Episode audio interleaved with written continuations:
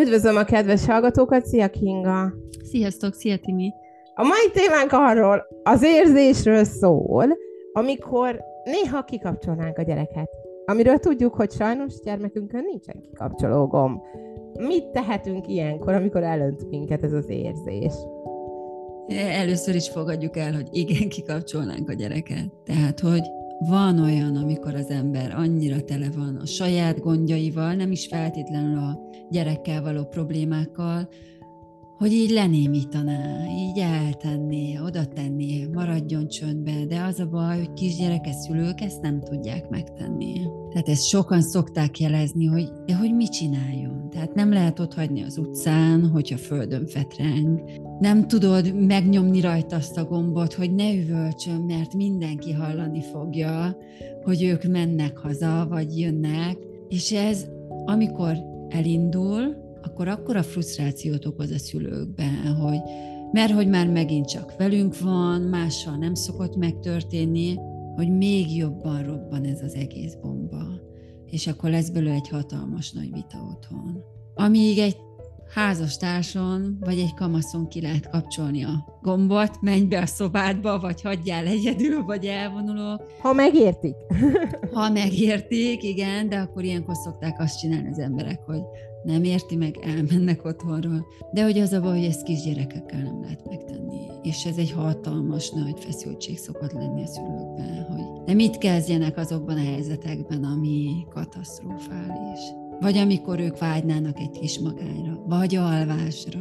Én azt gondolom, hogy itt egy olyan probléma is van, hogy a legtöbb, és szerintem ez jellemző leginkább anyukákra, hogy nem is kérnek segítséget. Tehát úgy érzik, hogy azzal, hogyha ők azt mondják mondjuk az édesanyjuknak, a testvérüknek, a barátnőinek, vagy akárkinek, hogy gyere és vigyázz a gyerekemre 3 órát, mert megőrülök tőle, azzal ők azt gondolják, hogy vagy bűntudatuk van, mert hogy nem feleltek meg, és nekik nem szabad ezt az érzést érezni, hogy elegük van a gyerekükből, pedig én azt gondolom, hogy ez egy teljesen természetes érzés, mert hogy lehet eleged abból a 24 órás szolgálatból, amiben benne vagy, és ami igaziból abszolút a gyerek szemében nem a te szükségleteidről szól, hanem nyilván csak az ő szükségleteiről szól.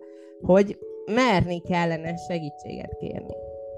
Igen, nem kérnek. Tehát főleg a kisgyerekes szülők nem kérnek segítséget, mert hogy milyen dolog már, milyen anya vagyok, és ezt így szokták megfogalmazni, milyen anya vagyok, ha én le akarom passzolni a gyerekemet, ha én segítséget kérek. És még az apával szemben is szokott bűntudatuk lenni. De hogy mi az már, hogy akkor én mondjuk egy kicsit elvonulok, és a gyerek az apjával van pár órát.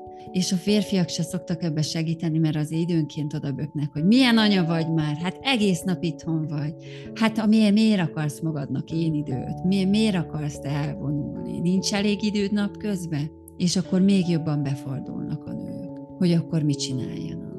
De azt gondolom, hogy ez valamilyen szinten a mai modern társadalomnak is a problémája, mert azért mondjuk 100 évvel ezelőtt jellemzően jobban együtt éltek a családok, és volt lehetőség arra, hogy ott volt nagynéni, ott volt nagymama, dédmama, és sokkal inkább eloszlottak a gyerek körüli teendők, illetve a gyerekkel kapcsolatos őrületek, mint manapság, amikor tényleg csak anya és a gyerek van.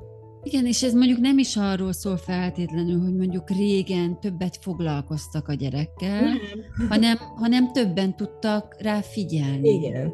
A mai korban az is van, hogy így, amikor megkérik a nagyszülőt, vagy a testvért, vagy a barátot, hogy lenne már pár órát, hogy figyeljél már rá, hogy nagyon sokszor azt tapasztalják az anyák, hogy így a nagyszülők nem akarnak, vagy pont akkor nem akarnak. Inkább ez az, hogy pont akkor nem érnek rá, amikor neki szüksége lenne egy kis szabadidőre, vagy elintézni pár dolgot gyerek nélkül. És akkor, amikor ezt tapasztalják, hogy de megint nem, akkor nem akarnak. És az, hogy mondjuk egy babysittert vagy egy nenit fogadjanak, az megciki. Mert akkor tényleg milyen anya vagyok, hogy én nem viszem magammal a gyereket.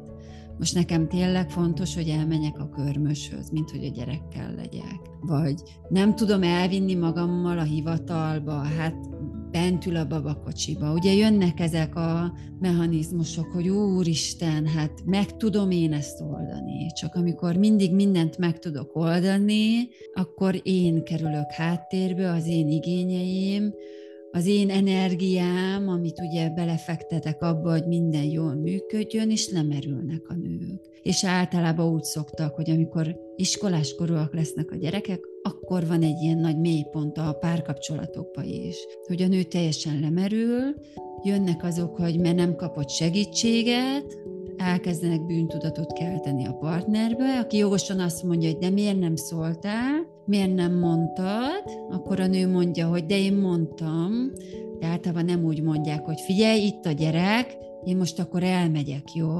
Mert akkor a partner azért általában kevésbé szokta azt mondani, hogy nem. De azt mondom, hogy néha te is figyelhetnél rá, vagy jó lenne az apa-gyerek kapcsolat miatt, hogy ebből a férfi nem érti azt, hogy el akarok menni, tudom, sportolni, vagy el szeretnék menni a fodrászhoz. Van időpontom, elmegyek, úgyhogy tiéd a gyerek. Tehát a partnernek konkrétan meg kell mondani, hogy akkor figyelj, én most szeretném, jó, itt a gyerek, ha pici, akkor instrukciókat adunk, de ha többször ugye az apa vigyáz rá, akkor úgy is tudja, hogy beluscsere, cumisüveg, nem tudom én, vidd el sétálni, ha altatásidő van, stb. Stb. Vagy elmentek a boltba, programoztok addig, és hogyha a nő átadja a gyereket az apának is, azzal fog majd segíteni abban, hogy az apa-gyerek kapcsolat is épüljön. Illetve, hogyha a nő végre leadja a gyereket, és egy kicsit föltölti magát, akkor a gyerekén is segít, mert hogy én biztos vagyok benne, hogy egy totál frusztrált, szomorú anyának nincs boldog gyereke, és ez a gyerek, én mindig azt gondoltam, hogy a gyereknek is szüksége van időre az anyja nélkül. Tehát, hogy én nem hiszem el, hogy a gyereknek is jó, ha 24 órában az anya segébe van. Most ez így. Tehát, hogy a leváláshoz kell ahhoz, hogy anya nélkül is legyek. Most azt szoktuk mondani, hogy körülbelül 3 éves kor az, amikor a gyerek egyértelműen tudja, ha anya nincs, elment, akkor biztos, hogy vissza fog jönni. De hogy azért kisebb korban is már így az anya képe tud stabilizálódni, hogy igen, anya van, és jön, és akkor újra együtt leszünk. És közben anya jól érzi magát, onnantól kezdve is sokkal kedvesebb tud lenni a gyermekével. Meg odafigyelő. Hogy a gyereket is be lehet vonni, hogy akkor most elmegyek, de anyának lesz új körme, vagy anyának lesz új frizurája, vagy anya elmegy sportolni, te is szeretsz futni, anya is elmegy futni, vagy itt. Tehát bármi, amit szeret a szülő, azt így lehet közvetíteni a gyerek felé, és akkor megtanulja, hogy igen, anya el szokott menni, ide vagy oda. Vagy ha bevásárolni, akkor el lehet mondani, hogy tudod, el szoktunk menni bevásárolni, most nagy bevásárlás lesz, anya elmegy gyorsan bevásárol, és jövök haza hozzátok. Hogy ne azt érezze, hogy elegem van belőled, azért megyek el, hanem azért megyek el, mert hogy ez nekem jót tesz, és ha nekem az jót tesz, akkor anya aranyos, kedves, tündéri, és te is aranyos, kedves, tündéri anyukát akarsz. Feszültséghelyzet, én ezt mindig tanácsolom, hogy akkor kicsit el kell vonulni. Nem azt mondani, hogy ne elegem van belőled, itt hagylak, szevasz, hanem lehet mondani egy kicsi gyereknek, hogy figyelj, most anya elmegy, akkor elmosogatok, vagy bepakolom a mosogatógépet, vagy egy mosást, vagy akármiért, és jövök vissza. Mert most anya már nem bírja nézni, hogy kifelé öntözgeted a vizet, például a kádból, vagy hogy nem pakoltok össze. Akkor el kell egy kicsit vonulni, kicsit megnyugodni, mert hogy a szülőkben nagyon sokszor az a feszültség van, hogy még ezt meg kéne csinálni itt a gyerekkel, de nekem mennyi teendőm van. Tehát ott bent van egy csomó minden, amit én el akarok végezni, és a gyerek idézőjelbe hátrát ad, hogy én végezzem a dolgomat. Akkor ki kell lépni, hagyni a gyereket, és magamon könnyíteni, hogy jó, akkor legalább ezt megcsináltam, kész, be van téve egy mosás, akkor ennyivel nyugodtabb vagyok, és akkor nyugodtabban visszamegyek, és konstruktívabban találok ki valamit, hogy hogy pakoljunk el. És azzal, hogy elmondom a gyereknek, ahogy most fölhoztad ezt a példát, hogy anya elmenj, megcsinál azt vagy azt, mert már ilyen érzései vannak. Ezzel tulajdonképpen ugyanebben az időben tanítjuk a gyereket arra is, hogy hogyan fejezze ki az ő saját érzéseit a későbbiekben. Mm-hmm.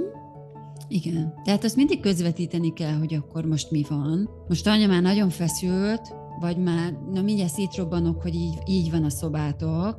Tehát ezt lehet közvetíteni. A gyereknek is meg kell tanulni, hogyha ideges, szavakkal fejezze ki, hogy mi van. Hogy nem elkezd csapkodni, meg csípni, meg harapni, meg rúgni, vagy befordulni, és akkor nem válaszolni, vagy nem kommunikálni, hanem igen, akkor lehet hagyni, hogy igen, mondja azt, hogy szétrobbanunk, vagy elvesztem az agyamat, vagy teljesen mindegy, vagy még káromkodhat, és szülőkkel szokták azt mondani, hogy úristen, csúnyán beszél, káromkodok. Nem a káromkodás a nagy probléma, hanem amikor a gyereket kezdjük el szét. Amikor a gyereknek mondunk csúnyákat, hogy te ilyen, meg olyan vagy, meg erre, meg arra hasonlítasz, meg az agyamra mész, meg sírba teszel, meg a hasonló. Tehát ez az, amivel a gyerek lelkébe tiprunk.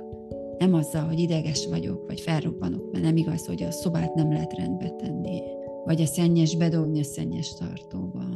Abszolút kerülni kell a gyerekekre kimondott negatív jelzőket, amit mondjuk eddig is azt gondolom, hogy több műsorban megbeszéltünk már, illetve a gyerekek minősítését mindenképpen. Igen, de ez párkapcsolatban is így van. Tehát, hogy ne a másikat minősítsük, mert hogy azzal, hogy minősítjük a másikat, azzal nem jutunk előrébb a probléma megoldásban. Tehát, hogyha nekem bajom van, és a másikat minősítem, akkor ő védekezni fog. Mert hogy én miért őt bántom? Holott lehet csak azt akarom megbeszélni, hogy nem akarom én mindig kivinni a szemetet. Ez nagy önuralom kell, illetve azt gondolom, hogy nem szabad hagyni, hogy óriásira nőjön ez a kis probléma.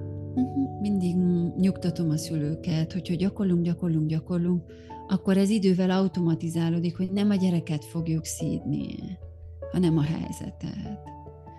Hogyha, rámugrott és fáj, akkor nem azt mondom, hogy nem tudom micsoda, hogy milyen vadállat módon viselkedsz, és hogy nem igaz, hogy te csak mindig tönkre tudsz mindent tenni, hanem hogy ez mennyire fáj, és hogy nem ugrunk rá másikra, mert akkor az fáj. Ha lábamra ugrasz és eltörik, akkor nem tudok lábra állni, akkor nem tudok vele elmenni, sétálni, futni, akkor ágyban fekszem. Tehát, hogy ha következményeket is, ha megtanulják a gyerekek, akkor tudni fogják, hogy mit miért nem csinálunk. Mert hogy nem rosszból csinálja, mert amíg pici, tehát kis babakorban ugye ez a testkontaktus az nagyon szoros. És ha erre szocializálódott a gyerek, akkor nem érti, hogy 5 évesen miért nem ugorhat rá az anyja hátára, amikor ő legugolt.